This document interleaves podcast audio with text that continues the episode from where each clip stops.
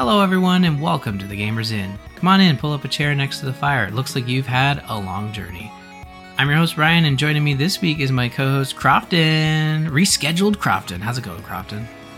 You mean rehired Crofton after True. you unceremoniously fired me?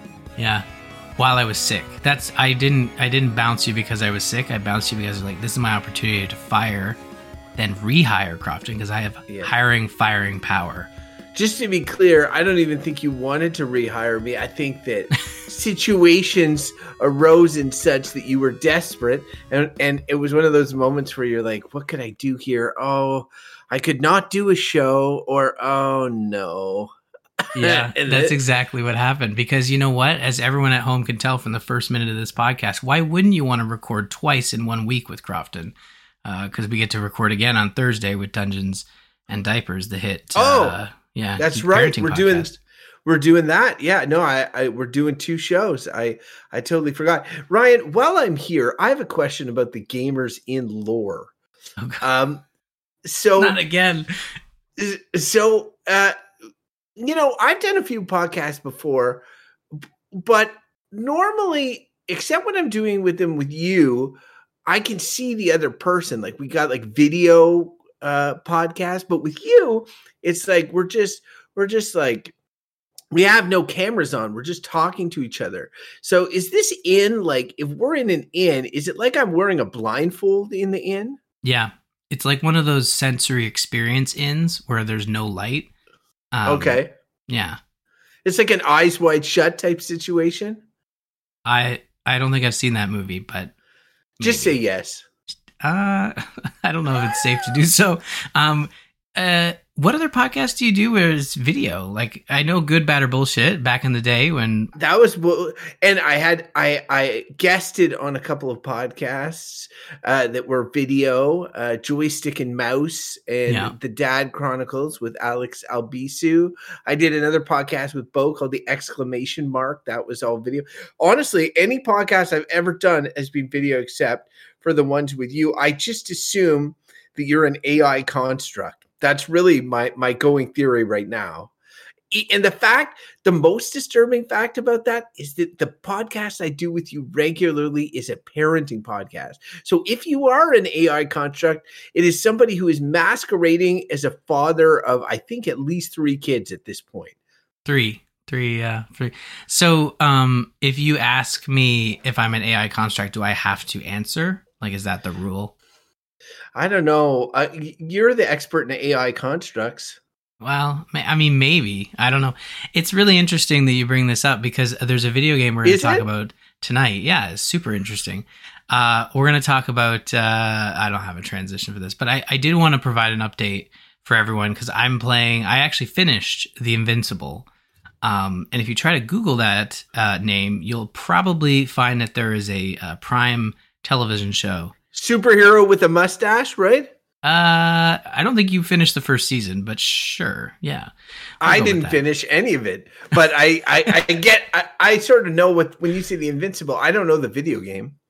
No, so there is this new video game that came out uh, a couple weeks ago called The Invincible, and it is a uh, first-person narrative exploration game. I mean, a lot of folks. Um, I don't know if it's. It, it kind of became reductive to call it like a quote-unquote walking simulator. I don't think it, it's that, um, but it's similar to like Gone Home and other sort of first-person narrative exploration games where you it's very much focused on, you know, telling a story that you are sort of moving through, solving puzzles, interacting with your environment, that sort of thing. I think Gone Home was like the big one that everybody thinks of in terms of like the genre. Um, uh, yeah, Firewatch. That's one I think of. Firewatch being more recent, and I honestly really enjoyed Firewatch. I think Firewatch and The Invincible are very similar in terms of like, you know, feels and and and the story and sort of the mystery. But uh, I did finish the game. I'm not gonna do any spoilers, and I'll, I'm kind of gonna make this a quick one because uh, I did want to finish it and kind of give everybody an update um, on the story. I mean, uh, the uh, like first I'll be a little critical and say like, and I think this is kind of you know um, you you feel this with a lot of games in this genre. Is it the gameplay is a bit slow? There were moments where you felt as though like they they specifically hamper your character's mobility so that they can either not necessarily stretch out the length of the game, but so they can get more talky bits in.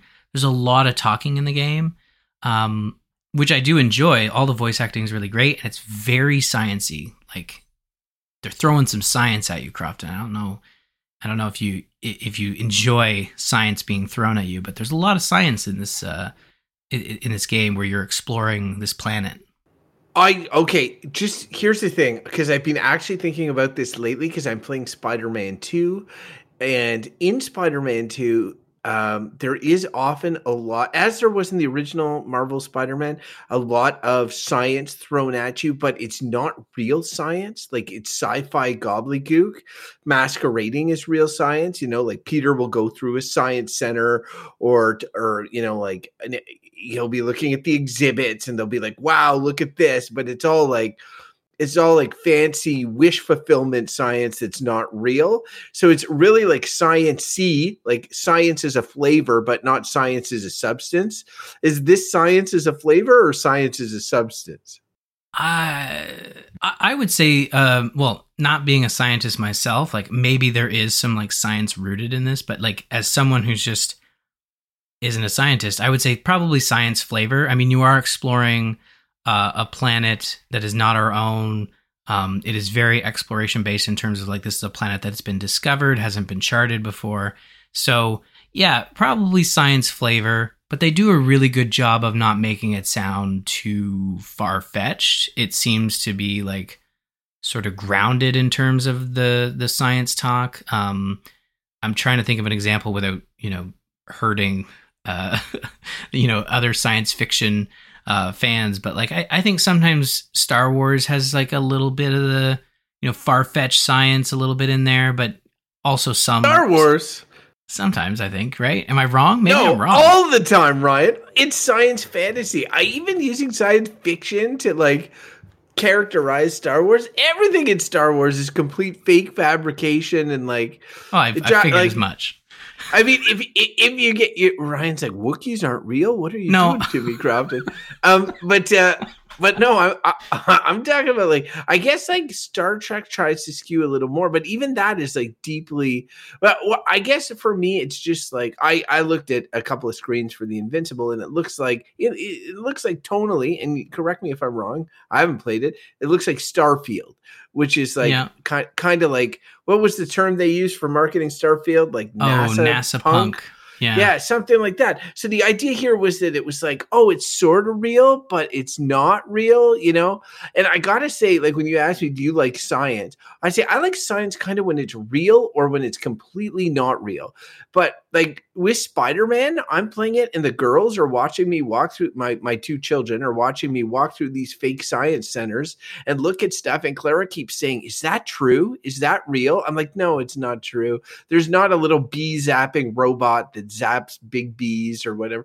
Like, I mean, I have to tell them often that this stuff because it's masquerading as real science, and right. I, I've started. I'm starting to lose patience for that particular when it's like it, when they they're like like this is science fiction okay i'm on board and if it's plot related i'm on board but if it's like let's just have sciencey ync stuff then i don't like it i don't know if that makes any sense it, no it makes sense i mean but it's kind of like a uh, sort of a fine line because it really in my mind when i was playing this game i didn't feel like it was like um like science fantasy as you said like you're right star wars is very science fantasy you have lightsabers um you know uh that's the first one that comes to mind. But yeah, you know, you have the Force, you have all, all kinds of stuff in that one.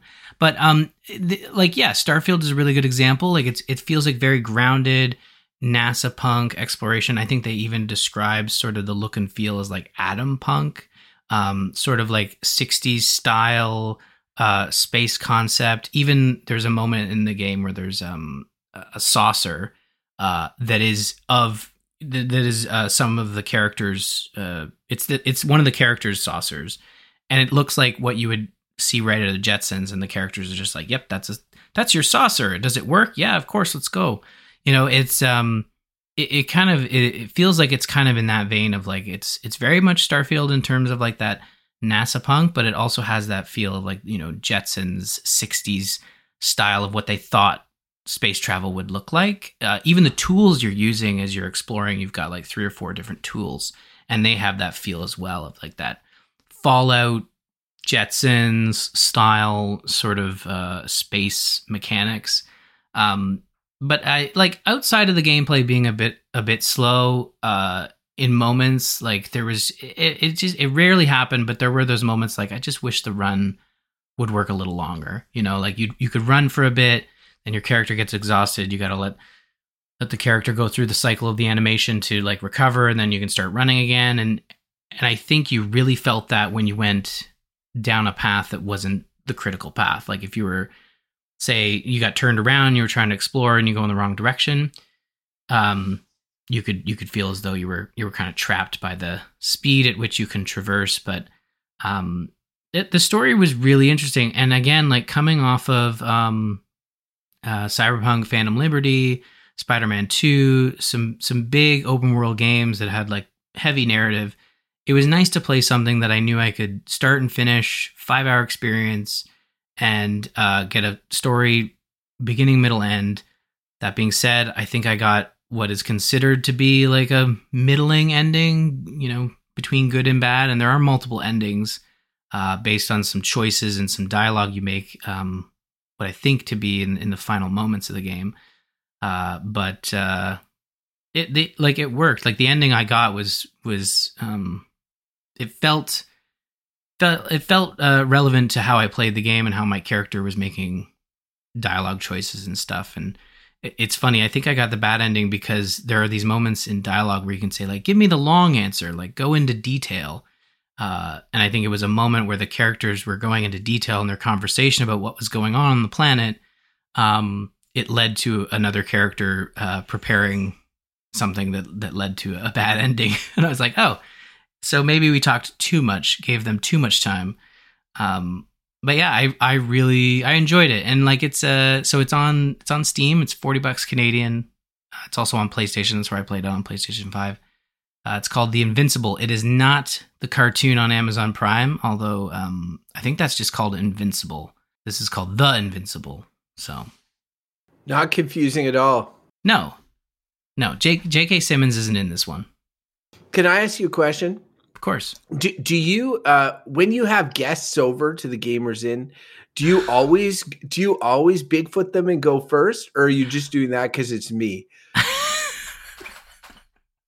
because uh, because I know I, it's a. Uh, I feel you. I'm ready to go. I just wanted to put you in your place because I know, like, once you start talking about the PlayStation 5 that you got, which we can start talking about right now. I know you hinted at it with your Spider Man 2, and you thought, oh, maybe this is the chance. No, uh, I just wanted to get that one, um, you know, sort of kick off the show with it because I just finished it. It's fresh in my mind. And I know if we talk for, I know this isn't core, but if we go for about four hours talking about the PlayStation 5 that you finally bought. Um, percentage wise, the talk of the Invincible wouldn't be much out of four hours. I get what you're saying. I would have forgot about it, honestly, by the time we got back to it. So, jeez. Yeah, so uh so Ryan scooped my news, which is that I got a PlayStation 5. Um and so uh this is a big deal for me because uh I've been you know, I've had an Xbox Series X for a few years now and I've you know, I have a Steam Deck, a couple other things, but I haven't been able to play games that are PS5 exclusive, which have mostly been uh, checking notes, almost nothing.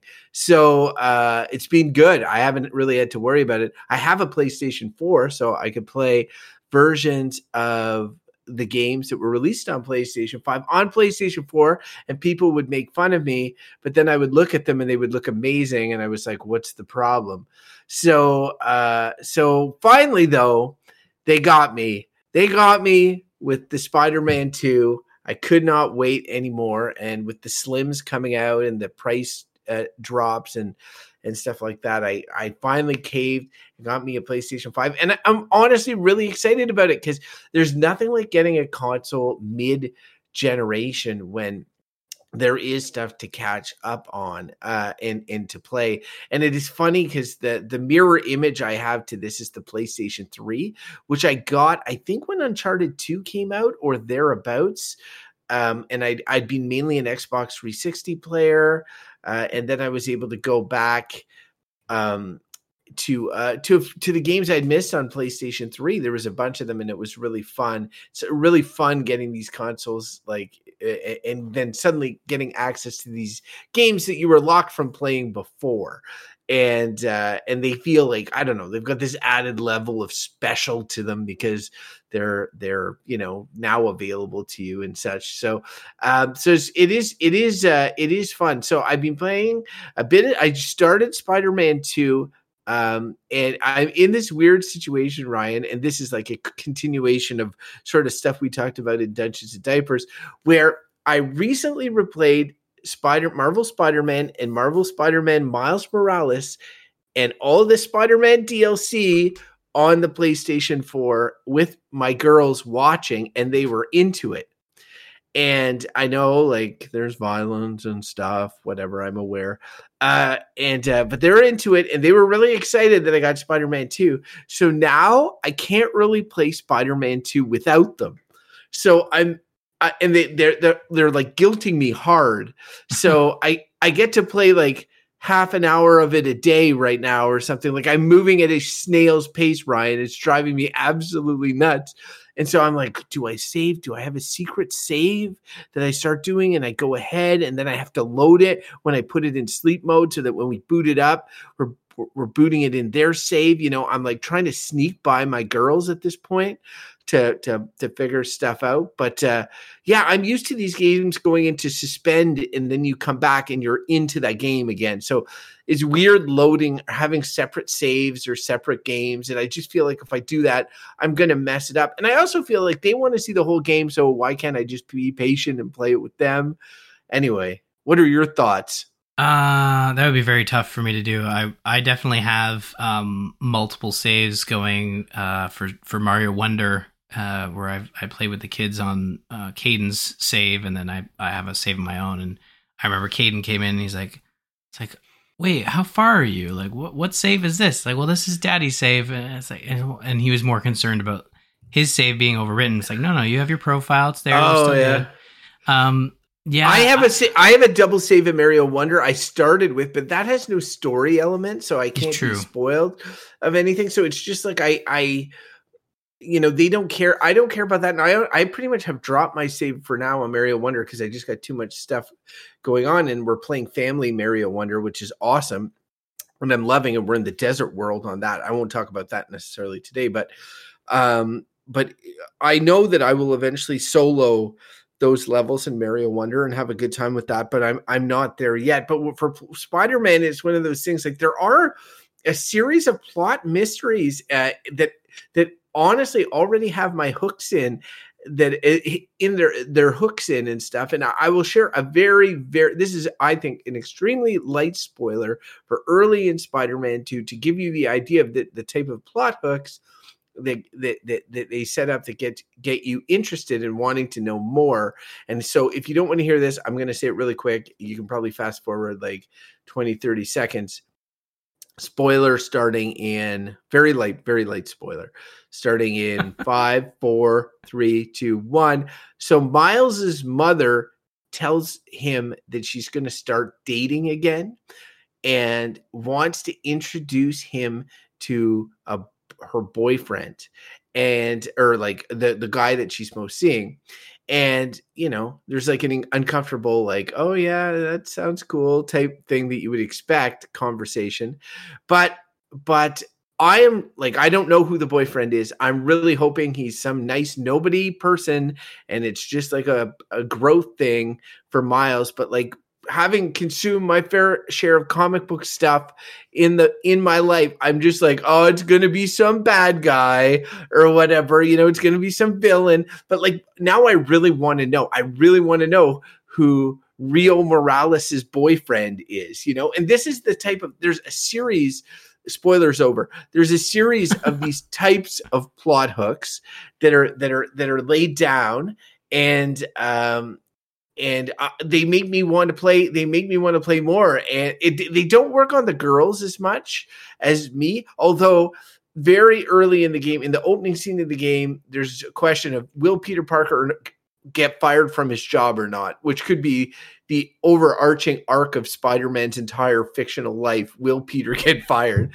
Um, and uh, they were desperate to know if he was going to get fired. They didn't care about the giant battle that was going on. They just wanted to know is he going to get fired? So they do a really great job with these little character plot hooks that make you want to see what's next. And I'm struggling. I'm like, oh god, I want to see what is next.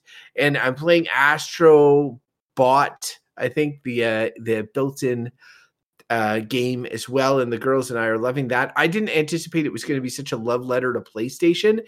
Like it feels like I would love to see what the Nintendo equivalent of this would be. And I know there was a Nintendo Land on the Wii that brought all these worlds together, but I don't think anything to the extent of this Astro Bot thing. And uh, it's a showcase, obviously, for the controller, which really feels crazy. Like it does you know i know a lot of you have had ps5s for years. I'm just i'm just getting my hands on on the dual sense now and it really does feel uh neat cool.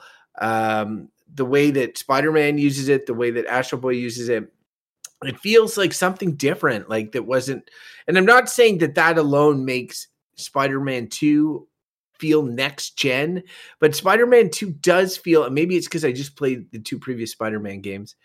Uh, so I have a point of comparison, but it definitely does feel like an improvement on so many fronts in terms of processing power, speed. Spider Man just zips around that city so crazy. Web wings, swinging, like air currents. And as much as there's so much stupid non Spider Man shit to all of this, like the web wings I've I've gone on huge rants on, on Dungeons and Diapers. He but, has web wings in the MCU. That's canon, is it not? And he has so them in in the comics in, as well. In the very first comics, he has these little, but they're like they're dec- they're decorative, Ryan. They're they do nothing. You don't see him gliding across air currents on these mega. Things. You just you do not see that. And so I've always had a beef of like it's not very Spider Man-y. But here is the thing, Ryan it is so fun that I cannot begrudge the non Spider Man ness because it is so goddamn fun. And I will say, like, and Ryan, you're you're better on the memory stuff for for this, but is this the company that made Sunset Overdrive? Yes, like, Insomniac did, made yeah. And did it make Infamous? Or am uh, I getting is that no, Sucker Punch? Infamous Infamous is Sucker Punch, yeah. Okay. So I but still either way, I would say that these guys eh, at make locomotion like moving around cities like nobody's business. If if you look at Sunset Overdrive and the Spider-Man games, it's like and and for me that is some of the most fun going back to like this PC MMO City of Heroes I used to play getting the locomotion powers was the best best thing and like in this like moving around the city just feels so good. And i would argue that there's about three or four sets of mechanics that you can use to get around the city that are not even like like you can swing. You can just swing all the time swing swing swing and it is like fully fleshed out and super fun. But then you can zip like Clara is having a hard time with the dual sense because you really have to push down on the triggers. She put, she's for some reason good at hitting them both at once, so she zips. She's zipping a lot. You could just zip everywhere. You don't ever have to swing. You could go zip to point. The whole locomotion system could just be zipping to point. It could just be swinging. It could just be web gliding, like with the wings. You can glide with the wings, and then there's these air currents that bring you up or move you around like but having all three of these things together plus you know the the the running and the the the the you can even swim or or slide on the on the top of the water you put all these tools together you could have games that are based on just one of those things but all of them together is just like like it was fun swinging around the previous spider-man games but this is like next level like the world is your playground do whatever the heck you want. So yeah i'm having a really good time with with that again just in the very early hours of the story of spider-man 2 so far really compelling like i want to know what happens i'm i'm really on board with the universe that they've created here and stuff the only criticism that that you know that I that I would level early on and this is like you know what type of gamer you are if this bothers you a lot. It doesn't necessarily bother, bother me that much most of the time, but you will know. Like like a lot of gamers are into like systems or a lot of um having a lot of gameplay mechanisms and control. Spider-Man sometimes just lets you do one thing and it guides you like Ryan was talking about walking simulator Spider-Man is sometimes like a crawling simulator. Like you'll I, I did a, a level where I'm trapped in a sinking ship and all you can do is get out one way. Like you have no choices to make. You can't get out any you can't walk on the ceiling or walk around. You've got it there is a there is a track to get out of the level. And a lot of these big scripted set pieces um, in the game. It's like there's only one way to do them, right? Your choice in Spider Man is limited to what missions do you want to trigger at what given time. And then there's fights and what what punches or moves you want to string together in a fight. The stealth sections that come back from the last game are still there. So like you can still like mix and match stealth tactics, make some choices in stealth like sandboxes in the same way the Batman Arkham games worked.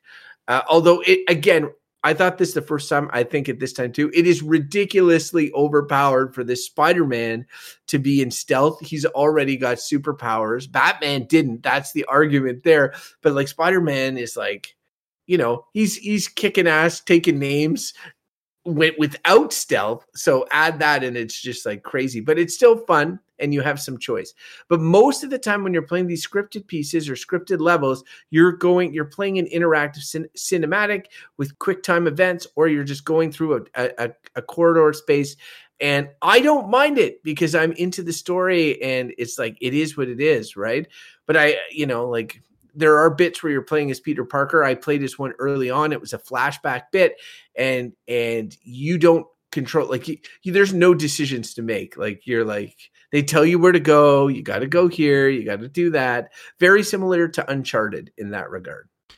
Yeah, yeah, and and it's very much the PlayStation formula for their first party titles to have those like scripted moments, and I think it was really born out of the Uncharted franchise where you have like you know you're you're trying to escape a, a falling train or uh, get out of a, a, sinking ship or something. Uh, you know and i think that um, spider-man 2 sort of continues that trend of having those set pieces but i think what is really great about the game is that it's a continuation of those other spider-mans in terms of like the layers of narrative. You have the main story then you have a lot of these side quests that might be one-offs but then you have like series of side quests that are uh, another story. And i think it really plays into what they did with arkham and and those games of where spider-man's new york city is similar to batman's um, uh, gotham and that there's like it's not just the main narrative going on. There's a lot going on in the city and spider-man is a hero that has to be you know in many places at once. It helps that there are two spider-mans uh, or spider-man oh, yeah. now um, and the game really leans into that too, where you are swapping between the two at sometimes by your own choice, sometimes by narrative choice. And um, and each Spider-Man sort of has their own sort of set of side quests that is is unique to them. Um, and it's really interesting. I got a question for you. This mm-hmm. is like a this is the completionist part of your brain. Like I'm just curious about. So there are some missions, as you said, you can play as Peter there's some that you can play as Miles, even in the background ones. But then there's some you can play as both of them, right? But if you're playing it as Peter, there's going to be a different different vocal performance. He's going to say different things than if you're playing it as Miles. So you're missing out on stuff. You're missing out like if you choose to do it as Peter, well you missed out on the Miles version of that interaction, right? Mm-hmm. Um yeah. like does that make you crazy? Like, do you are like, oh no, I'm missing this thing. I would have liked to have seen how Miles would have handled it. I'm gonna have to replay the whole game a second time and do all of them in my like.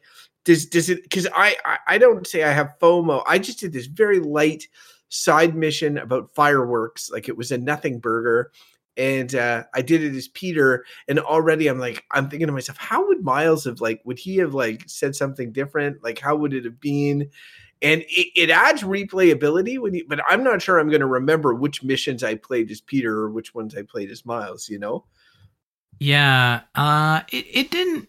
It doesn't really bother me, but uh, honestly, when I was playing, I, I had a similar thought of like, oh, it would have been interesting uh, to see how you know Miles would have handled this or Peter would have handled it. Um, and I think that the game, I don't know for for a fact, but like I think there were moments in the narrative where Peter's Spider Man was in a different place than Miles' Spider Man. So like there were moments where side quests were up, and I'm like, okay, I got to do a couple side quests um, where I would I would avoid playing as Peter because narratively it didn't make sense for him to go and you know help people, you know, or or go out of his way to do errands essentially.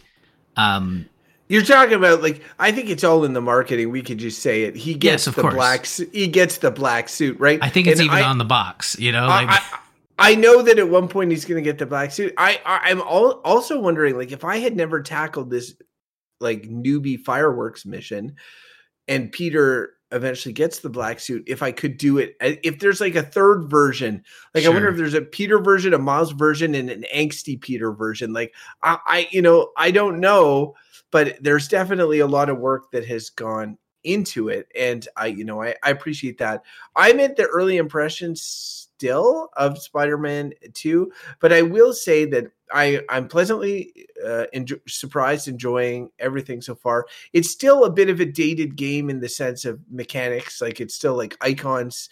You're, you know, there's a Sandman thing, and then there's a. It's also story structurally almost structured identically to the previous game. You know, the, from the opening set piece with the villain in the first game that being kingpin in the second game that being somebody else to to uh to then flowing into a mystery gang that arrives you know like in the first one that's the demons in the second one it's as you've seen in the marketing Kraven and stuff and his hunters you know, I think there's a scene where Peter's crawling through a building in the first one and he's like, Who are these demons? What are the demons? And then in the second one, he's crawling through a building. He's like, Who are these hunters? What are the hunters? And I'm like, Okay. So it's very much like, and and I almost can see the beats of like, you know, the first one has Dr. Otto Octavius' story that that builds and you know turns a certain way and there's also stuff in the second in the, in the second one that i'm seeing like they're setting the stage for something else to turn a, a, a certain way and so i'm just like frameworks narratively it looks very it's works very similar to the first one um, missions and and and stuff very similar all of that. But i'd say that those types of games are less common now and i almost enjoy them more and honestly it works really well for spider-man. So you know as much as i can see the lines it hasn't bothered me. And i've played a lot of spider-man. I thought i might be od'd on it but it feels really good so far. I'm really really enjoying it. So very very positive on it. Like you know, they just announced, and we're going to talk about it a bit later, the Game Award nominations. I think that the lack of innovation is something that is going to, you know, you would want to ding a game like Spider-Man on it. It's all polish and, and, and little innovation, and that's fine. That can be fine too. Um, but, uh, but yeah, so I'm enjoying it. I would say the reason I haven't, I haven't like been in it too too much is because I'm still playing Cyberpunk Phantom Liberty on the Xbox Series X, and uh, it is funny because like I'll be playing that and it's narratively driven and I'm really into where it's at and I'm I think I'm midway through the story or a little bit further. And whenever I put it down I stay up past my bedtime. I'm like oh I need to know what happens next.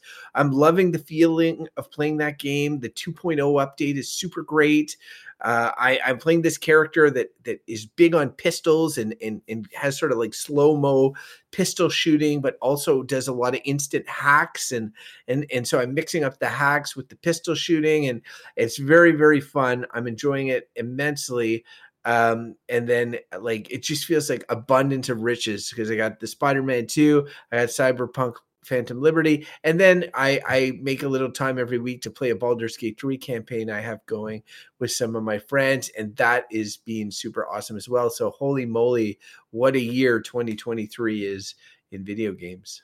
Yeah, you are uh you are busy but focused, which I appreciate because you've got you're following my rule of like one game per platform. You've got uh well, I say following my rule, but like do as I say, not as I do.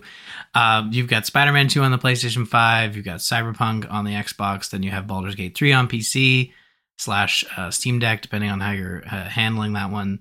But uh, that's, I think that's the right approach. And then Wonder on the Switch, you know? Um, I think I know, but when you started that line, I thought you were going to be like, "You're following my approach of one game at a time." I was like, "That's No. not your approach, Ryan. It's definitely you not. play so many games." And then, but like you're like you you follow you're following my approach of one drug at a time every day of the week. You know, I'm like, what? That's not so. So yes, I What? agree. I I am playing one game at a time on Per every platform. system yeah, yeah. you- so you- so another way of saying that, Ryan, is I'm playing five games at a time. I know, but uh, that's and that's where I I like to look. I I've been doing this show for over ten years. I think everyone who's listened to this show for for even a year uh, knows that Ryan is not one to play one game at a time. Uh, that can be seen in the notes that I have two games here, but I think where I try to limit myself because I know I won't be able to play one at a time. Um, is I try to have one active game per platform. That doesn't mean I have I don't have a backlog. Boy, do I have a backlog. Um, stuff will constantly fall off uh, the the top tier of the list before I finish it. But I, I try to have one game per platform because it's I find it's easier to not have stuff get left behind. But stuff gets left behind. You know, there's a reason Crofton uh, makes fun of me for saying I got to get back to that, which is true. We'll probably talk about that when we get to the game awards. I've got my got to finish this game for game of the year. There's always one every year. Uh, we'll talk about that. This year is brutal. It's like crazy the the amount of games, and also the ones that are narratively driven. And I find that those are the games like because we we talked briefly about Mario Wonder. Yes, I have my own game in Mario Wonder, but I just like I love playing that game with my family. We're having a blast playing it together. We communicate well, so it's not so bad, even though one of us is five years old. Um, it, there's ways of setting it up for success, like giving the younger children the invincible character. My wife plays Yoshi and gives rides to my daughters at times where they're struggling. Like it's just really, it's really w- w- we work we do it as a family. It would be very possible to get annoyed, but but we haven't yet. And as the game moves on, the innovation of levels, the creativity, it's so magical, it's so fantastic. But when I am playing solo, I'm just not gripped. Like I'm not pulled along. Like, oh, it's fun to play a level. It's fun to do this and that. But like when you compare it to like, you know, Spider-Man 2 or Cyberpunk, where the story is like, what is going to happen next?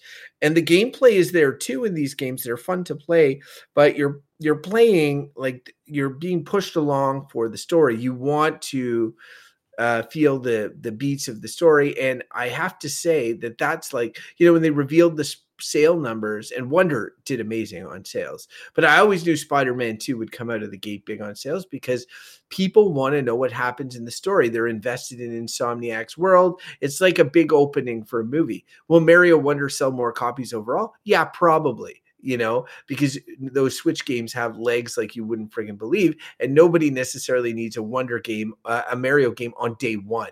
You know, it's going to be just as fun four months later, and you will somebody will probably spoil the fact that Mario beats Bowser for you, but uh, aside from that, there's not much you can spoil. You know, so like uh, that's that's what's great. They're timeless in that way, but they they also don't have that pull that that these other games have. And I I, I tell you, like for me, it's hard to play more than one of those games because you get really. In, I I don't know how you balance these story driven games. If I'm in a story driven game, I want to see that story through to completion. I don't want to jump to another story driven game.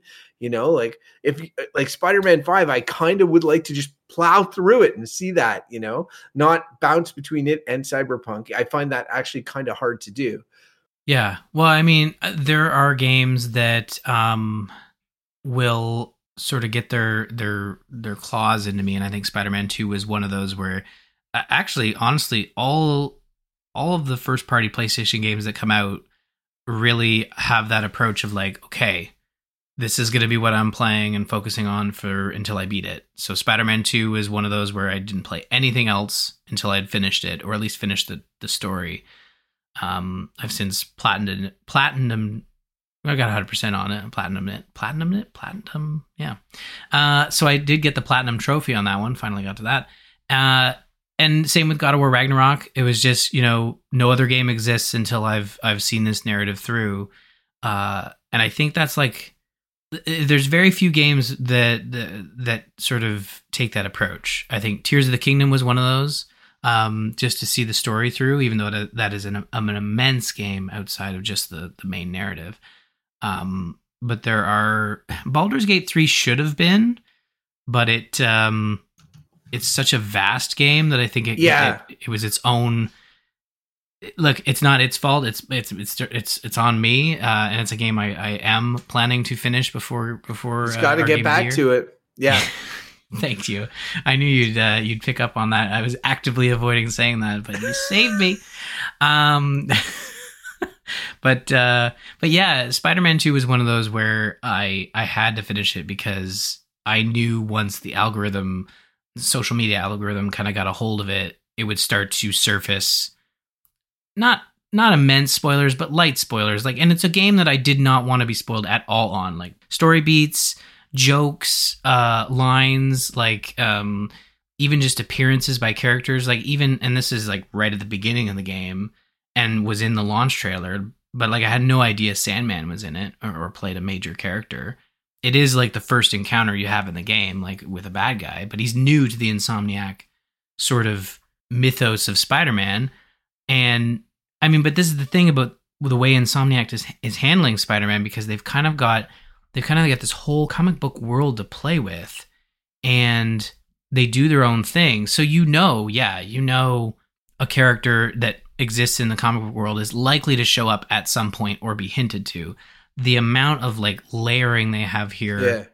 where they can, they've hinted at like they could do spin-offs, they could do sequels, they could do DLC, and and I think, I think there are like some clear like oh that's definitely going to be DLC or that's definitely going to be in Spider-Man three, but then there are other ones of like okay like how does this fit in? Is this is this a part of the DLC? Because like and we don't know if there's going to be DLC, but the first one had it, so they made a big deal for when the first one came out to stress the fact that the Spider-Man that they were going to be following it was a Spider-Man in his 20s that was not a teenage Spider-Man from school because that had been explored so much in the films every film that came out was set in high school. It's the, the, adult Peter that had a little bit more seasoning that you see in the comics often and in different places. He just hasn't had much of a space. So they decided to go with that. Actually, the first game opened with him taking down like arch rival, the Kingpin, you know, like who he'd been ostensibly feuding with for years or trying to take down for years. And so they've they've decided that some of Spider-Man's villains have existed in this world uh, a lot of the B tier or whatever, a lot of you know like the Scorpions and Sandmans and what have you, they they're they're um they're all there, Electros or whatever. But for some reason, Spider-Man's triple A arch enemies, the Doc Ocks, Venoms, and Green Goblins, are not there yet. And so it is an interesting approach because like he's been around for a long time and these villains are, you know, are coming to life. Uh um in in this series and so they're like they're you know they're retconning saying yeah sandman he's he knows sandman he's fought sandman a bunch of times you're fighting him at the beginning of spider-man 2 but like you know it's not the first time that he tangles with sandman but then there's other characters that you see their origin in the series so it is funny how they make that they make that choice in sort of crafting the narrative. It's it's it's kind of like it's kind of impressive, but it makes me think that Spider-Man's world, or at least Peter's world, has been pretty vanilla because the big arch enemies that involve his personal life are just are just coming to the fore now. So like he's just been dealing with like superpowered noobs up until this point. The other the other thing is that Miles is a new character in the comics, a newish by comic standards, right?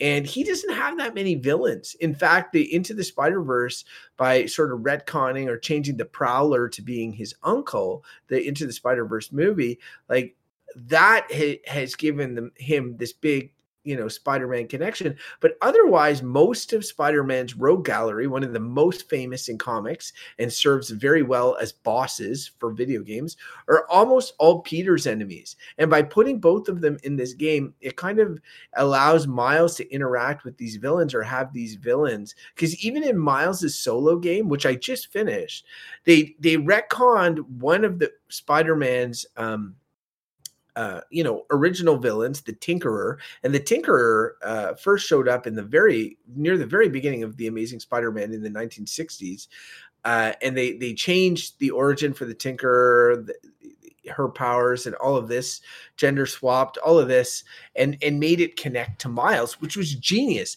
But there weren't really that many other big supervillain bosses in that game.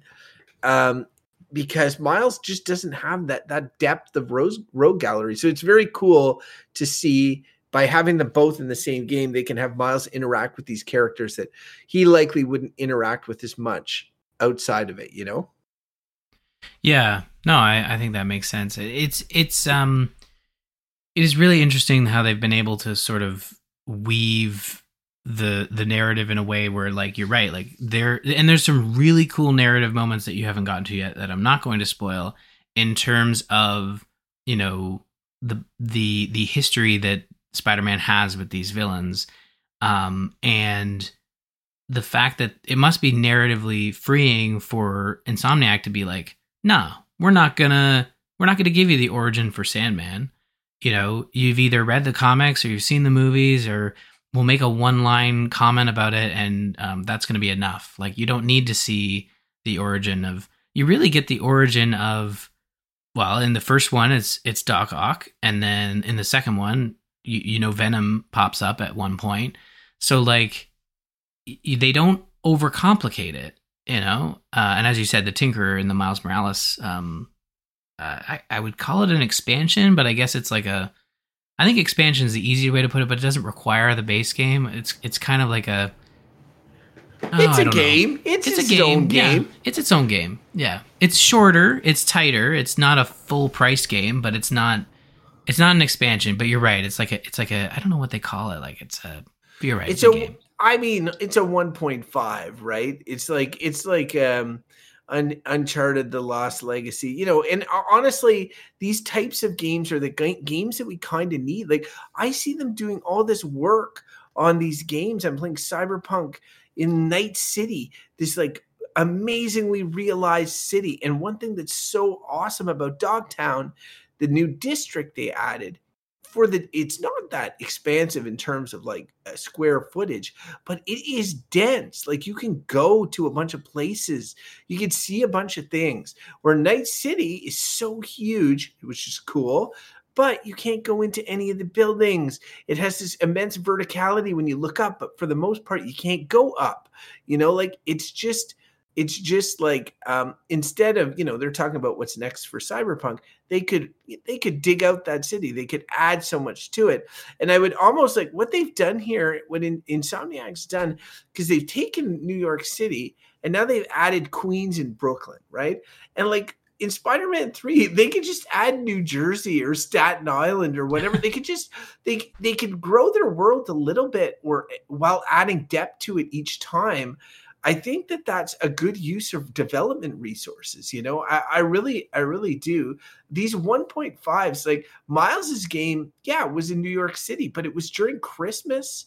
So everything, you know, and Batman Arkham Origins did this a little bit with Arkham City's map, kind of like remixed it, changed the season, changed the context. And it's just like, I personally like going back to places like, you know, when I was playing Red Dead Redemption 2, I was like, oh man, I can't. It'd be really awesome to go back to some of the places from Red Dead Redemption 1, you know?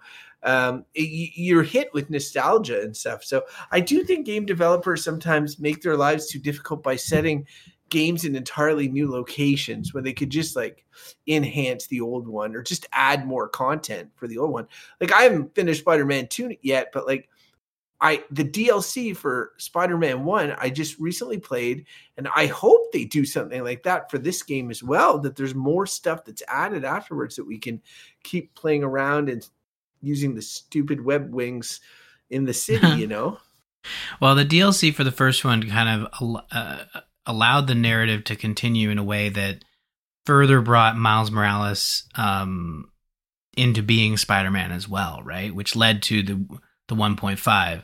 So I think a, a piece of DLC uh, could uh, could serve a couple purposes and and get us to um, a point where we have an uh, I guess a 2.5 um, because Spider-Man 3 which will which will happen is happening has not been formally announced but like it's happening because uh, this thing has sold crazy numbers and PlayStation has a obviously a a relationship with Marvel in terms of the Spider-Man character and Insomniac is owned by Sony so like it's just a matter of time it's after Wolverine though um but yeah, it's just uh, it's going to happen. It'll be interesting to see. You know, we'll probably be waiting a couple years before we hear anything. But um, yeah. they're like Spider. You know, Spider Man just needs a jetpack. Uh, you know, like we he's got web wings. He can swing.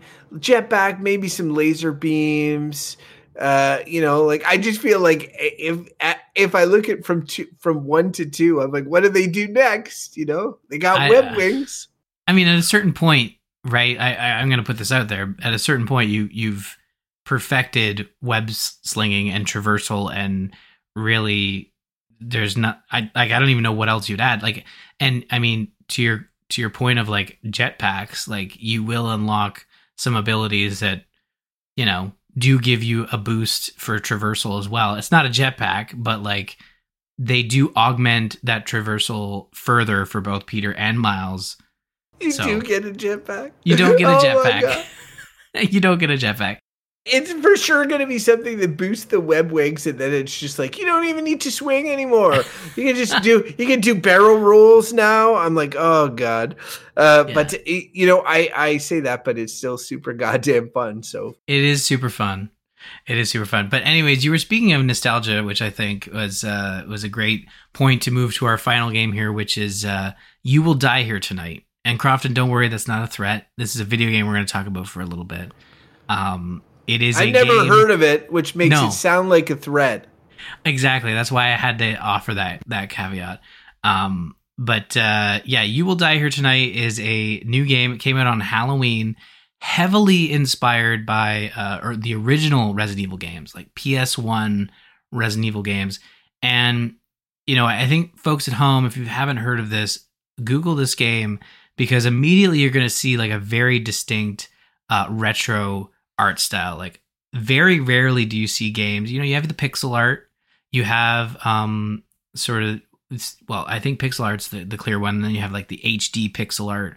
But very rarely do games sort of apply that retro look of like um initial 3D games like PS1 and 64. It's it's a very difficult look to make modern and um interesting, I find.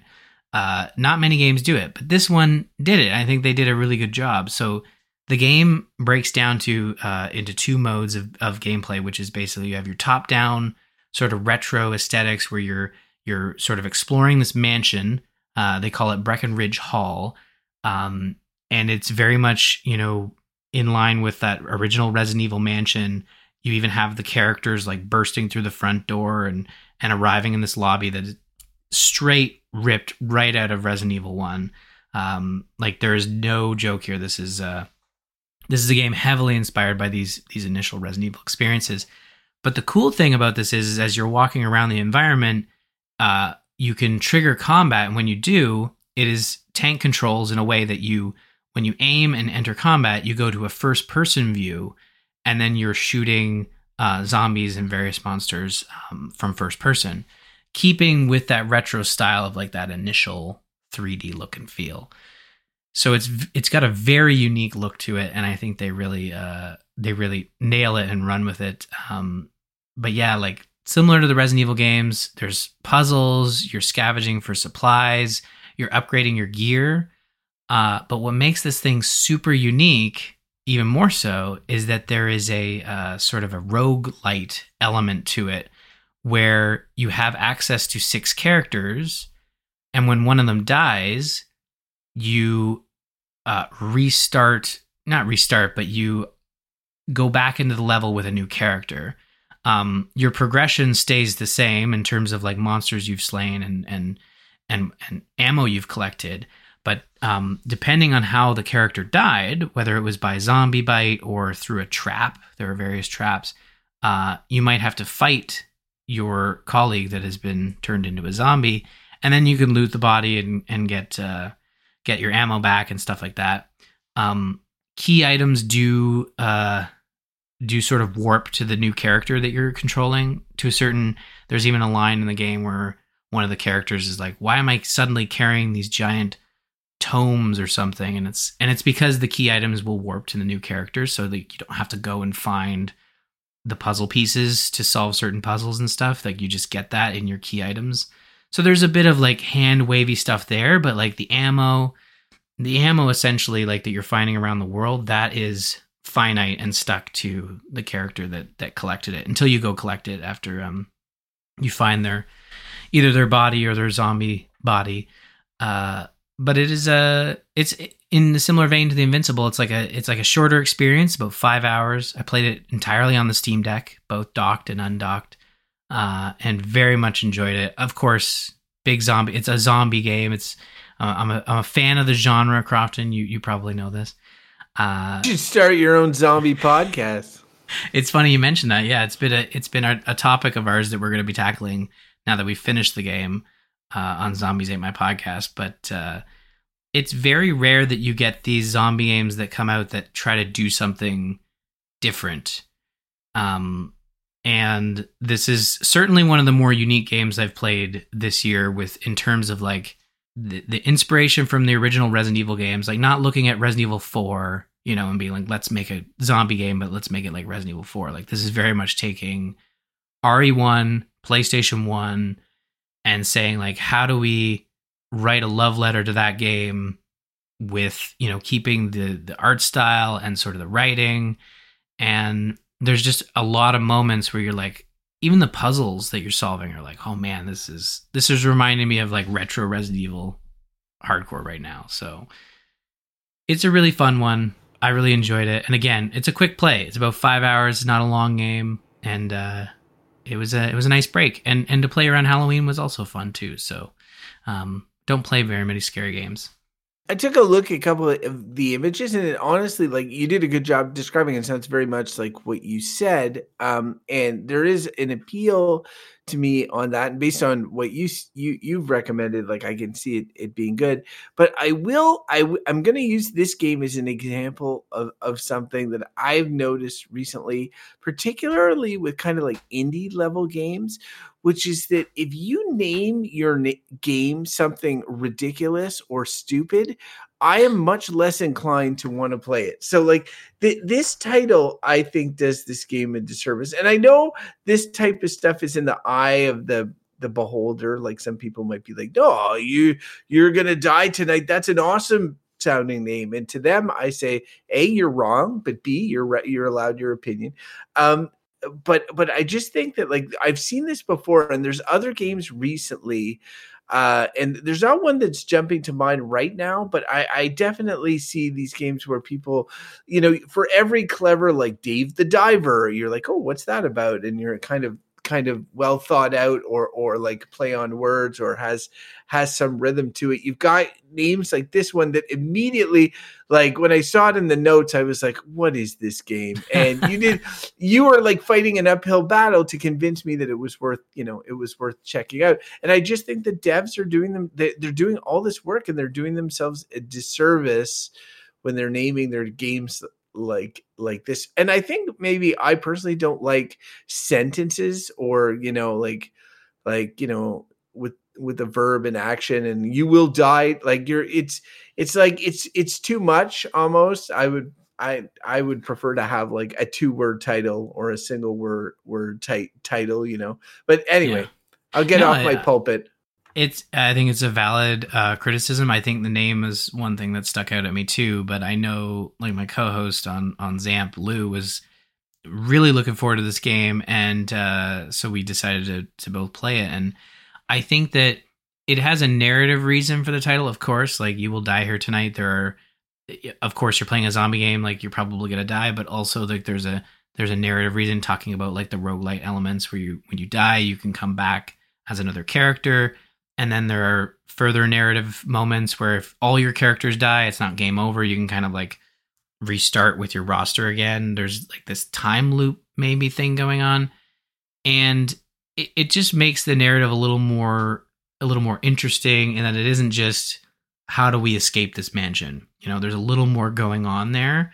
Uh and that's that's all i'll say like in terms of like the story because there's there there is a there's a really interesting narrative that they kind of they move away from it's not just the mansion in resident evil. It's there's a little more going on. There might be some some ghost elements. There might be some you know there's mystery. There's a mystery afoot.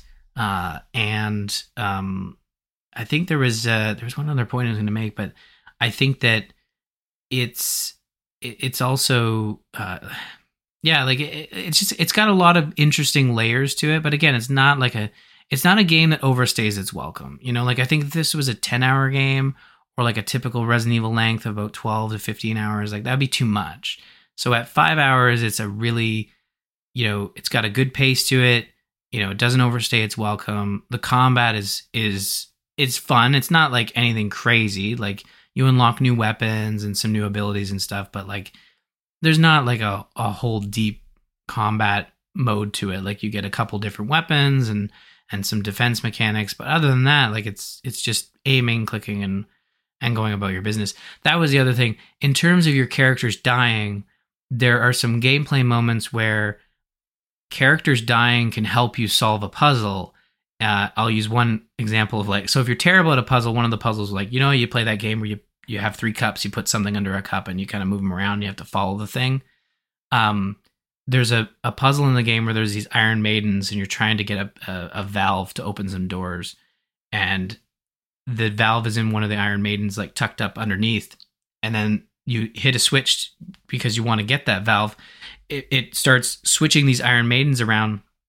And then if you if you're like me and you you're not constantly paying attention to a game and you miss out where that valve is, uh, you go to get it and then your character dies. So of course you restart in, you go back to it because you need the valve to progress the game, and you go back in and you you get to the same puzzle.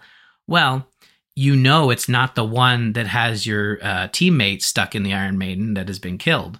So now suddenly instead of three options, you have two options to pick from. So there are those elements of like both in terms of puzzles and boss mechanics and different you know combat mechanics where um you you can use you, know, you, the characters you can like kind of progress in a way where you're making the game easier for yourself by by sort of working through um the maps and the missions and stuff with with your characters so you don't have to worry so you will die in the game and it kind of serves a purpose in the sense that it helps you progress through the game as well it's not it's not super punishing in that like I, I found enough resources that I was able to restart with my six characters. I never hit a game over screen. Um, the game is somewhat forgiving in that regard, so it's it's not a roguelite in that sense, but um, like I said, it it's a game that knows its limitations. It it knows it it's got the right pace to it. Doesn't overstay its welcome, and it doesn't frustrate you with with some of the mechanics that might frustrate you if you were playing like a roguelite or something. So I recommend it. And not just because it has zombies in it. It's just a really cool throwback and it's very rare that you get these games that uh that run with that like classic 3D look. There was one recently um on Xbox Game Pass. I I I know it got good reviews. It was like in a space station. Does that ring a bell to you? Um, Starts with an S, I think. Oh yeah. Uh was it I'm I'm drawing. A, I'm dr- I'm drawing a blank. Was it was it a game? It was also a roguelite or a roguelike or whatever. I think I, it was like Space Bastards or something. I can't remember what it was called. Um, or Space Void or Void Space or I don't know Space uh rogue. No, it it wasn't. It wasn't that. That one was like that. That's uh a different type of game. No, it was like Sig- Signalis. Is that it? Signalis. Oh, okay. Yeah, Signalis. Yes, yes, yes. It's a humble game. It had it had quite some buzz going for it, and it was like it inspired itself by like the um the PlayStation 1 graphics, sure. which no offense, like maybe it's just like I, I like what they did. I looked at the screenshot from the game that you recommended, but that is not an area a, time period of which I have tremendous nostalgia for. Like I played a lot of Nintendo 64. If somebody is like, ah, oh, we're releasing a game and it's gonna have N64 style graphics, I'd be like, okay, pass. You know, yeah. like I don't they it's like if the way I see it is 8-bit was kind of perfected by 16 bit. I actually don't even, when somebody's like, we have 8 bit inspired graphics, I'm like, well, I kind of more prefer if you have 16 bit inspired graphics. That's a nicer look. And then for the same, it's like 3D. If, if somebody's like, we, we made it kind of like the PlayStation 2, I'd be like, okay, I can deal with that. But PlayStation 1, I'm sorry, I don't have a ton of uh, nostalgia for that that that's not to say that the game you recommend i looked at it it did it well i, I like what it's done with its art style i'm yeah. just not i have no nostalgia to to the the polygon horrors of the uh of the original playstation yeah i think you know when recommending this game it's like it's more about if you're a fan of the original resident evils and then second that sort of like early 3D look. Because you're right, like there's probably a reason Nintendo hasn't leaned into like an N64 Mini uh, because you would you run into a lot of issues with that early 3D that that it's not I mean if you if you sat your kids down and like had them play like all of the different Nintendo online things, you know, they'd probably love them all except for maybe the NES uh, and the N64 because those are that early generation. Maybe the Game Boy too, like some of the although those were those are fun, you know, like I think I think you're going to run into trouble with that early 3D because it, for the most part, outside of a couple games, it hasn't aged super well. Um, I think the only one that comes to mind that probably like is still good these days is Super Mario 64. Maybe Ocarina of Time, although that that has seen some remakes and some updates. Well, I mean, if you're gonna give it to Mario 64, then you could say the Banjo Kazooie games or whatever. Like you could you could point sure. to you could point to a lot of them. I would say that Mario 64 is, does not hold up very well anymore outside of nostalgia. Like it is nostalgia that that lets it hold up. I think that if you were talking about a game that actually probably holds up today and that if I gave my kids the controller they would play, I think Paper Mario on Nintendo 64 is probably the one that would like they, they it still looks pretty good, plays pretty good, you know, and that sort of thing. Um but yeah, again, it depends if you have an actual N64 controller. Because as I've recently learned, if you do not, you're at a huge disadvantage against people that do have N64 controllers. Yeah, there's documented proof. And that's a good segue as well because Extra Life is still going on. We did an N64 event where Crofton complained a lot about people playing with N64 controllers.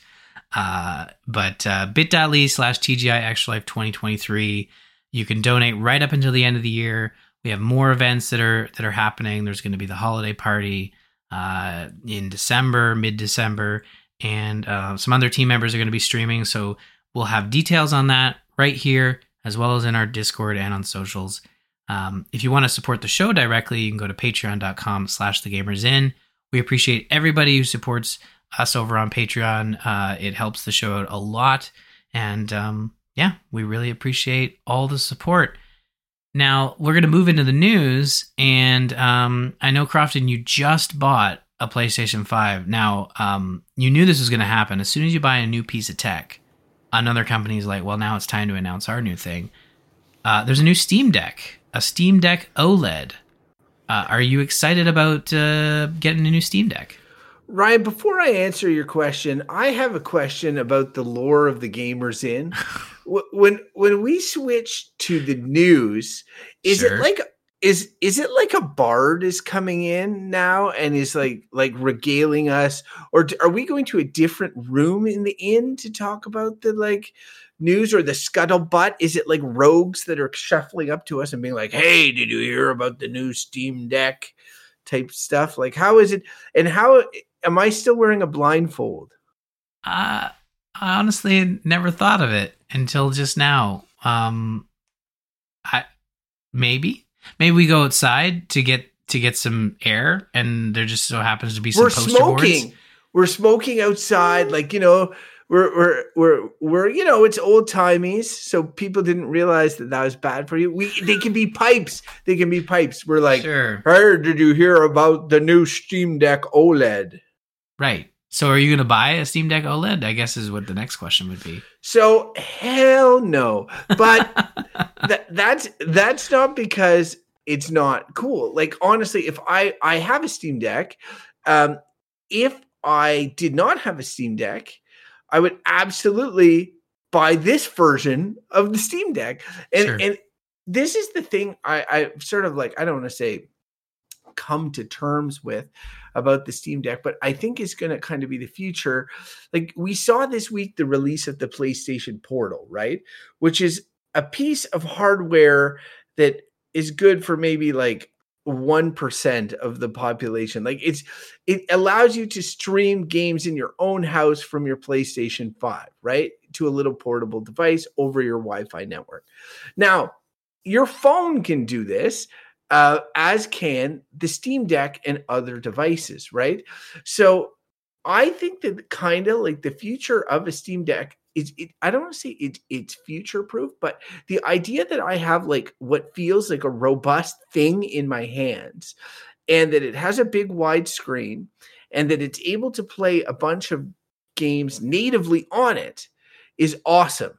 But the fact that I can also stream through this device that has buttons and great like adaptable triggers, like it has so much already baked into it, means that like it's kind of future proof in a weird way. So like every time like you know as it gets outdated if you can stream cloud cloud game off it or even stream from your PS5 or Xbox or your PC onto it well then you're still getting tremendous like you could still be using an old Steam Deck years from now playing the latest and greatest games. So what what's annoying about this one is the OLED screen because honestly you buy that that's the thing that's missing from my Steam Deck to to a certain extent. Like I don't really care if it has more space hard drive space or more um uh, you know a higher you know like a slightly higher performance or any of that stuff. I really don't because in the end of the day I probably will never buy a new Steam Deck. I will just st- start streaming through my Steam Deck as opposed to playing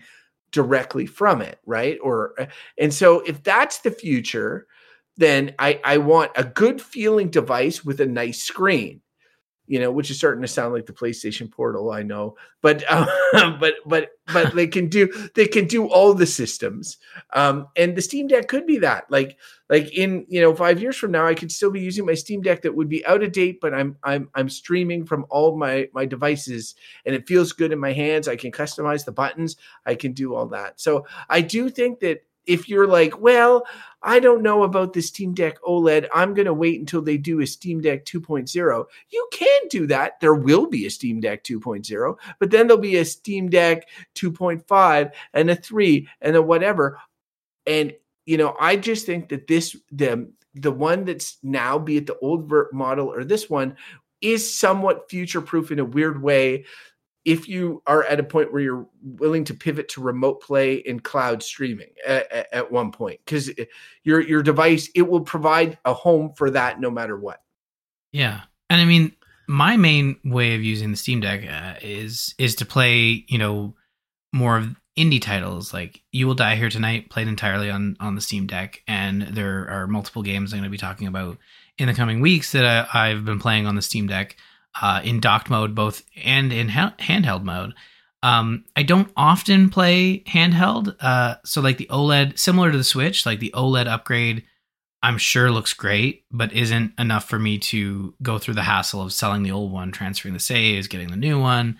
And then there's like a monetary thing in there as well where you are technically spending more money. Um, so like I kind of envisioned there was going to be like an OLED version, like a 1.5 upgrade for the Steam Deck. Um, they still say they're like two to three years away from like a true 2.0. And really, like the new stuff you're getting in this one is sort of incremental non-essential uh, upgrades. There's no performance boost to your games. Um, there is additional sort of room for your games to perform better in the sense that um, the screen is not only is it OLED, it's HDR uh, compatible. Um, the refresh rate's been boosted to 90 hertz, so you can get a higher frame rate. So like there are little boosts there, but honestly, like it's not it's not enough to completely remove the older Steam Decks from the store. Like you can still buy them; they're still there. Um, they say they've increased the battery uh, life as well. Um, the new Wi-Fi chip. That's what would do it for me. Right? Like I forgot when I was going through my stupid rant earlier about the battery, and and the battery of the Steam Deck it, it relatively sucks. Like especially if you're playing not an indie title, something that requires more graphical performance. I remember I was playing Midnight Suns, which was uh, when we talk about snubs of the Game Awards. I'm going to bring up again, but uh, I was playing Midnight uh, Suns uh, earlier this year on the Steam Deck, and it would just kill the battery. Like, uh, and um, so yeah, more battery power is obviously always welcome and I mean, to me, when the Steam Deck 2 eventually comes out, if it really efficiently enhances battery, then that would be something that maybe I, I would look at. Yeah, yeah. And so the battery, I think they say, is about 30 to 50%. Uh, the new chipset for the Wi Fi, which supports Wi Fi 6E, will offer faster downloads. Um, it has new Bluetooth 5.3 support, which uh, will help with um, uh, you know, your wireless audio latency and stuff like that. Um, and you know, minor improvements that I think are going to help Valve, you know, really build a true Steam Deck 2 that is that I think is going to deliver on the okay, I have to upgrade now. Like they specifically talk about how they want to be sort of the Apple within the handheld PC sort of market because they have that tie with their software and the hardware but they don't want to be like Apple in the sense that they're announcing new Steam Decks every year. Um, although is the Steam Deck the Steam Deck did just come out last year. I know I got mine last year, but I think it's been I think that we're at the two year anniversary. Is that correct? Dude, don't look at me. I'd have I know. to Google. I don't. Well, I'm gonna. I'm gonna. I'm Google. I'm gonna Google it. It feels like it was two years ago, but honestly, it. it uh, yeah, it was uh, February 25th, 2022. So it's been about a year and a half.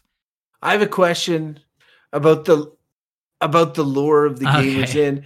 When you when you uh when you Google something, or is it that you're just like like we're out smoking with our pipes, you're opening the door and and yelling inside and being like, "Hey, Tony, does uh what year of our Lord did the Steam Deck come out?" Yeah. Um, it's just like that, but uh, you know, it's Bing. It's not Google. Tony doesn't have Google for some reason on his phone. He just has Bing. So, damn it, Tony. It. Yeah, I know. I know. Um, well, let's get to our uh, final story here, which is the fact that the Game Awards has announced their 2023 nominations. We're not going to go through Whoa. all of it. That's it? Two stories? That's it. Yeah. We have a long show. I let you talk a lot about your PlayStation 5, which I knew you were. All right, fine. really bottling it up. Um, well, let's talk a bit about these nominations because I, I, think this will uh, spark some some conversation. So, um, game of the year also you kind of being the big one. You've got Alan Wake two, Baldur's Gate three, Marvel Spider Man two, Resident Evil four remake, Super Mario Brothers Wonder, and The Legend of Zelda: Tears of the Kingdom, all nominated for game of the year. Uh, man, 2023 was a crazy year. That's insane that they all came out um, this year. I don't know. Like I, I feel like Baldur's Gate's the easy one to walk away with because it is just such a an immense and beloved game that came out this year and kind of came out of nowhere, to be honest. So are we doing predictions for this? Are we talking snubs? What are we doing? I don't know. Like whatever uh whatever whatever kind of comes to mind, I guess. So here's the first thing I'd say is I look at this list of games and normally when I look I haven't played them all. Okay, I I I I know what the critical consensus is. Uh, do I want to play Resident Evil 4 remake? Absolutely. I'm going to play it at one point or another. I haven't yet. Resident Evil 4 is one of my favorite games of all time. If they nailed the remake, I don't see why it would not be on this list. Makes they did. Sense. It's really. I haven't. I haven't played Alan Wake 2. I hear I there's some people out there that are calling it an absolute masterpiece. Um, so I mean, does it likely do I respect a lot of what Remedy's doing and is it been building up and building up? And do I think this game's going to be amazing? Absolutely, I do. So obviously, I have no complaints with any game on this list, which is crazy to me. Normally, you see these things and you're like, oh, okay, this one, it's a little questionable or whatever. All of these are great. But then I know of these games that people have played and just just spoken about uh, to no end about how great they are, like and that are not on this list.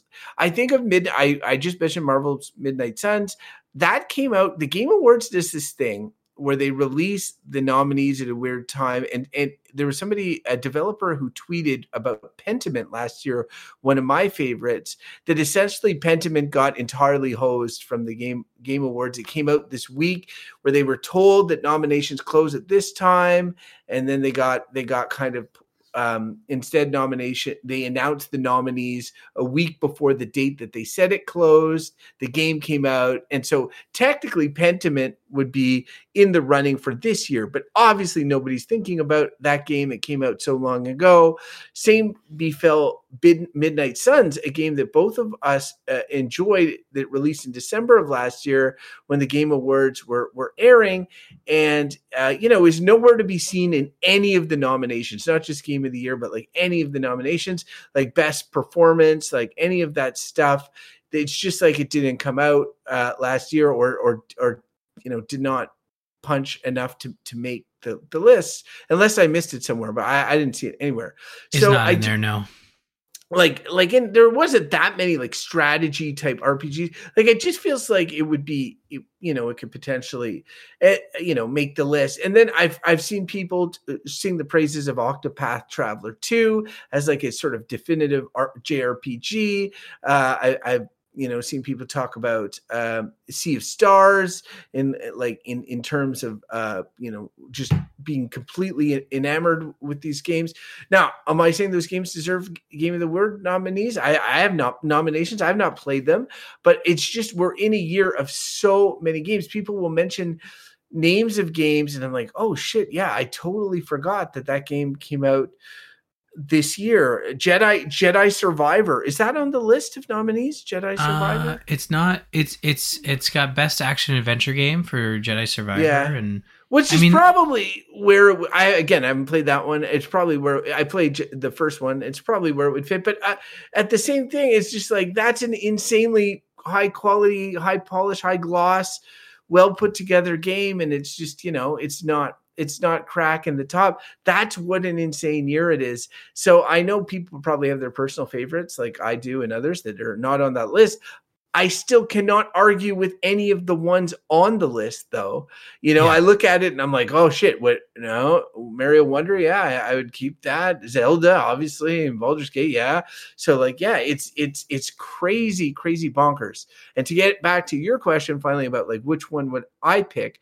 Or like which one do I think? I guess which one do I think? I think that as you say, it feels like, at least in my circles, that the wind has shifted from Zelda to Baldur's Gate, and that Baldur's Gate is the safe bet. Um, I would also think I also think that it has done things in terms of game design and development that people did not think were possible and that were really, really respect well respected. I also know game developers were tweeting heavily about Zelda and some of the stuff that it did, right? So I mean, I never bet against Zelda necessarily. I do think those are the two 100 pound or a thousand pound gorillas rather that are that are um I, I feel like I could be a 100 pound like a hundred pound gorilla. would be considered probably small yeah, for I know I I could probably take a hundred pound gorilla but I, not well, in a thousand I wouldn't put that out there. Yeah maybe not. It's true. Let's not test that. So so I just I just think that that um that that there are, it could be anybody's game other than Resident Evil 4 remake, which I think it would be like, especially in a year of of just you know crazy games. The fact that a remake of a game is nominated for Game of the Year is probably contentious in and of itself. It does not stand a chance to win against these heavy hitters. Maybe in a lesser year, potentially, it's the only one I would give like a full zero percent chance of winning. I, Mario in the year of Mario, I'd probably give a low percentage chance. Uh, I do think Alan Wake is a dark horse contender, and I think that because people, the people who love that game, seem to love it a lot. Sam Lake is a beloved figure in the games industry. They won, you know, they got Josef Fares behind a microphone for It Takes Two a few years ago. I could very much see them trying to do the same for Sam Lake here. I know that's a little cynical or whatever, but I don't think like I think Alan Wake is doing something very different than Baldur's Gate, that's doing something very different than Zelda, and that if it won, people would not be too ups like you know every, there's going to be people going for everything but people will be upset for different reasons. But i see the dark horse is alan wake here and the two main contenders is baldur's gate and zelda with the edge going to baldur's gate. That's what i think. Yeah. Well the other thing about this list is it feels very mainstream in the sense that like usually with a list there's like one or two games that like i wasn't even on my radar or probably won't play because it's it's not like a genre that I typically enjoy. But out of those six, like I've played I've played five of them. I've finished, you know, four of them. Um, but Alan Wake 2 is one. It just came out and it's been such a busy fall with all the games coming out that it, it is one that's likely for me going to have to wait until 2024. Sounds like you're just salty. You Will Die Here Tonight wasn't nominated.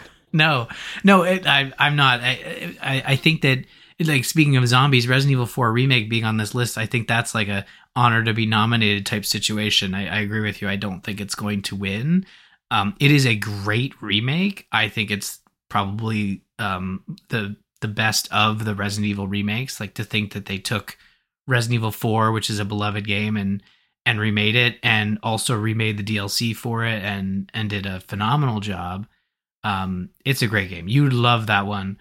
Uh, but I think that I, like every time this list pops up, there's always one game that kind of jumps out of like, okay, like I have to finish this game before our gamers Inn game of the year discussions where we talk about like our personal favorites, um, which usually boils down to I think like top five and then some honorable mentions to kind of you know talk about some of our favorite lesser known titles. And there's obviously overlap between what Joss and I are playing, so you know we're not talking about 20 different games, but was there any Horizon DLC that came out this year? There was Horizon DLC, which will uh, likely make a, an appearance on our Game of the Year episode. uh, that shouldn't surprise uh, anyone. Jocelyn's a huge fan of Horizon, and I enjoyed the DLC as well. It was really cool. Um, but I think that, yeah, Alan Wake 2 is likely not gonna. I'm not gonna have time for it uh, before mid December. But uh, Baldur's Gate 3, it's I'm prepping. Um, but I I also want to go back to your point of like, obviously you need to set like a cutoff time so that you can kind of have like they do online voting and stuff, so they kind of have to prepare the nominations a month ahead of time. This isn't like the Oscars where they have a very public. Well, maybe they do have a kind of a public like nomination period where, but there's no like online voting for the Oscars. There's online voting for the Game Awards, but there is that weird moment where if your game comes out, so Alan Wake 2 is like the cutoff must have been October 31st because Alan Wake 2 came out late October. So like that cutoff of like anything that comes out between like November and December, it feels like it's you're kind of in that no man's land of like you're not you're not going to appear on this list. It's very rare. Like you look at these top six, like this was a crazy year, so of course there's going to be nothing from November and December of last year that sort of pops up here, but I mean, even scrolling through, like, I, I mean, is there a game that came out in that weird window? I think the okay, like Dead Space remake came out in January, but that's still like a 2023 game. Um, yeah, nothing's yeah. really jumping out at me. Like in the win, what, what window are we talking about? Like, like the window, like you have nominations. So the nominations close basically. Well, uh, this end of October this is what Josh Sawyer tweeted. Uh, he is uh, the director of Pentiment uh, sure. at, at, Obsidian. So he tweeted on November 13th. He said, I think it's funny that two years in a row, the Game Awards lists a cutoff date for submissions and announces the nominees a week prior to that cutoff date. By coincidence, Pentiment shipped last year on November 15th. LOL. So like the the the the idea here is they're saying, "Hey, we're accepting nominations until this date." And then a week before that date hits, they announce the nominations. And that is about not only I'm not, I don't want to go so far as saying it's douchey because that infers that it's intentional and not just the complete lack of organization. But I would say it does make these awards look really chintzy um, if you're you know telling people hey get your game in get it out and if you make the cutoff you'll be considered and then a week before you gave that date you just announced nominees anyway right? So um, I I think to, to me that that shows that there there's a still like as the the Game Awards have made strides towards being a serious, more serious award show than the Spike Awards or whatever it used to be. Oh and my god! Some some of this stuff, but I I still think it's like you know it's still the Geoff Keighley show. The guy puts himself on everything. He's in the middle of everything. Um, and I mean, for that reason, I don't know about you, Ryan. Like, I, I, I definitely feel that we talk about the games at the game awards more now like we do predictions for game awards we talk about it amongst our friends but i think in my mind um the the game award of the year that are given by some of the major publications like IGN, GameSpot, Polygon. I think about those as more prominent than I do the game award. If somebody's like, "Oh, the IGN game of the year is this," and the game award winner is this, I'm still, and I, this could just be me, you know, whatever. I've been reading IGN since I was in university. It could could or or GameSpot or whatever. I, I could just have more legacy with those things. I just give them more credence than I do the Game Awards, which feels a bit like it's feeling more and more like an award show from Hollywood where there's poli- politicking politicking sorry excuse me and uh, that sort of stuff going on to uh, you know i know people love to be like oh hideo is Geoff Keighley's friend or this and that and he's gonna win. I don't think i'm not i'm not a cynic like that. I don't think no, all of that. yeah. i just but i do think that the show is still not all the way there in being taken you know super seriously. Yeah. No it's, it's definitely got um and it's every year they try to improve it a little bit and i think they they do a really good job of like acknowledging their mistakes. But you're right there is some weirdness in terms of the cutoff date how they sometimes involve uh, creators and devs that are closer to Geoff Keighley and and there's obviously the trapping of like the trailers for announcements and you know the oscars doesn't have trailers as part of the show. It might be no right breaks, but of course that's the whole thing too. It's like, hey, we're looking at it's a mix or a mix of these two things. Like, look at the movies, in this case, games coming out next year, as well, or in the future, and that's kind of what people are more there for than the awards. And that doesn't bother me so much. I know it bothers some people that it's like a marketing award ceremony. I get I and and they have a, dumb awards like most anticipated game. Like like I mean that's stupid, obviously, but um I like I I just I just find that there's some stuff that could be tightened up a little bit to add kind of I don't know panache to the awards um and uh maybe do- like even if it wasn't always Geoff Keighley like honestly i appreciate that it they're his baby and that he's been synonymous with them for so long but he does have sometimes other presenters and stuff but like he's just hosting them year after year.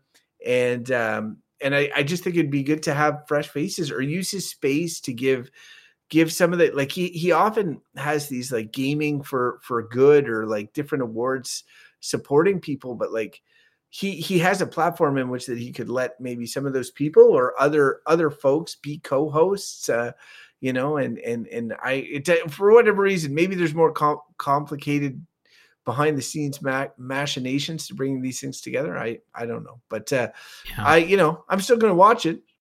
Yeah yeah i think my biggest criticism i have every year and it's it's again it gets better and better is uh i want to see I want to see the awards given away and accepted by the developers and and hearing that acceptance speech from the developers when when they get to talk about why they're why they're so happy to be uh, receiving this award and how work went on their game and like that's that's the most interesting thing to me. I know that's not like mainstream wise the most interesting. People like want to see the trailers, you know, they want it, but but it is a little bit comical when you you do like the you know they say oh and you know, here's three awards that we're just going to flash up on the screen and tell you who won. Like, and you know, maybe there's an explanation of like, uh, well, those developers didn't come to the show or they've already been up on stage a couple times. And of course, they give like, they give the stage for the big awards like Game of the Year and uh, Best Direction and, you know, Best Performance, that sort of thing.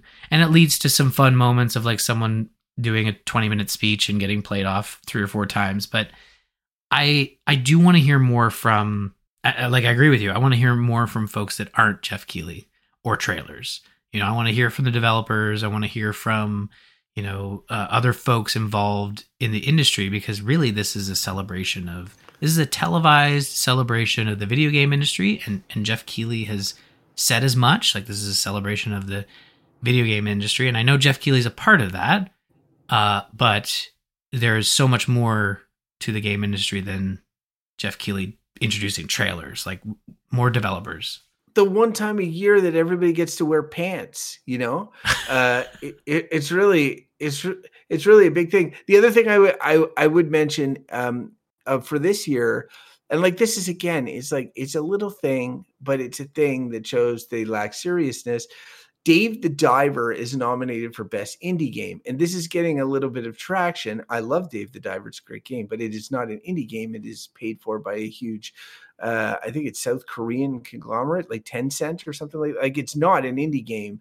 It just apes that indie aesthetic, right? Like, um, and and so they put it in the indie game category with actual indie games, you know uh, and people are being you know being critical of it. But I think it, rightly so. I think rightly so. But it's not very hard to determine what in, in, like some of these categories like most anticipated game are ridiculous how do you measure that it's almost impossible but something like it's like voting on the internet it's like oh well, these people voted so this must be the most anticipated game whereas whereas um you know, Dave the Diver it is in a category that you can measure. Is this an independent game? Yes or no? Oh, it's a giant multinational conglomerate, not an independent game, you know, but it's in that category. So mm-hmm. it it it just shows the lack of seriousness they take in in in holding the awards. It looks like it's indie, so we're putting it in the indie box, right? Yeah. Um and so so again like with that with the cutoff dates with the with the keighley omnipresence uh, i just i just um I, I give Geoff Keighley tons of credit for bringing this award show back to life and giving this space. I honestly think he's done an amazing job here. He's he's like expanded into the summer with Summer Game Fest, which may may end up being the long term replacement for E3, right? Which was the cornerstone bring the industry together event for all the marketing and promotion and and you know now Keighley might be might end up being in that space as well. So I just think that like he he's he runs the risk himself of being kind of like over oversaturated like like um and maybe he'll come to that realization himself at one point but uh I would really like it if there were some um you know fresher faces at the game awards this year but I can't take take too much umbrage with the, the the picks they have for game of the year. They look good. Yeah, no, it makes sense. Well, um, for folks at home, if you want to discuss, uh, I know actually not if you want. I know people have been discussing the Game Awards in our Discord, bit.ly slash TGI Discord. Join the conversation there. There's even a, a, a Dungeons and Diapers text channel uh, that Crofton had the brilliant idea to to pitch to me that I pitched to Jocelyn and and uh, took some convincing because Jocelyn's like, we really want to give a, a, spot for Crofton to just talk more, and I'm like, yeah, but it would contain him for the most part. Um, you've escaped containment a couple times though. It has been. It's true. Stated. Sometimes I'm like, people are talking in here. Hey, there's a general channel. What's in there? General stuff, actually. Um, but yeah, our Discord's a great spot. I really enjoyed it. It's honestly like my sole online social tool is Discord, and I I, I don't want to necessarily put this out there, but like I really hope Discord stays as useful um, as it as it has been. And I know Discord's made some forays into some weird, you know, store stuff, and and they've experimented, but like honestly, I think the app has really you know kept its cool. So bit.ly slash TGI Discord, jump in there, general chat, Dungeons and Diapers. There's even an other media channel where you can talk about other media like TV, movies, uh, stuff like that. So you, re- you, you really built that up. Other media where you could talk about uh, other media. yeah, comic books. I think uh, animes come up a couple times in there. Um, you know, well, a couple. That times, would not surprise me. All right. Well, you know, um, speaking of the internet, uh, Crofton, you've got some places that you talk about online. I think you posted a series of cat photos on Twitter sorry X. Um, why don't you let everyone know where they can follow you? You can follow me, my series of cat photos, and my random opinions at Crofton Steers on Twitter, and listen to the dulcet tones of my voice exchanging barbs with Ryan Murphy on Dungeons and Diapers every second week. Uh, subscribe to that show as well. Yeah, this week's Dungeons and Diapers is likely to be, uh, you know, video game free for the most part, unless Crofton, uh, you know, fit some new games in, in the next couple days. But um, probably going to be a lot of TV and movies well, I, you know, maybe you're right. Maybe I won't have. Maybe something big will happen in Spider Man 2, and I'll be like, it's a spoiler cast, Ryan. Let's go. But I don't think so. I well, I mean, honestly, on that note, I was I was gonna joke. Like, I I feel like there will be a Dungeons and Diapers uh, special where we do a spoiler cast, but I am content to wait until you've. Uh, there's no rush, so um, you can look forward to that in the near future at some point, probably 2024. But uh, while you're on the internet, go to gamersinpodcast.com. You'll find all of our past episodes, show notes, links, all that fun stuff. Uh, you can follow us on Twitter. As I mentioned, you can find Jocelyn at Joss Plays, myself at R. Murphy, Crofton at Crofton Steers, and don't forget to follow the show at The Gamers Inn. Thank you so much for staying at The Gamers Inn. Crofton, thank you so much for guesting this week and, and being so humble about being bounced around. I know I, I really appreciate your flexibility. Uh, but yeah, Tune in next week, everybody. It's what my wife says. yeah, you just had to get another one in there.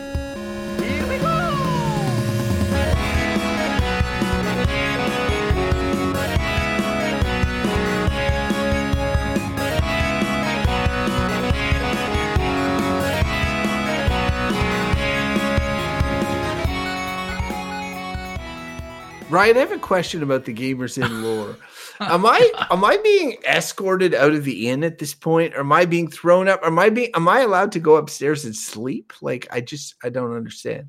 I mean, you don't have to go home, but you can't stay here.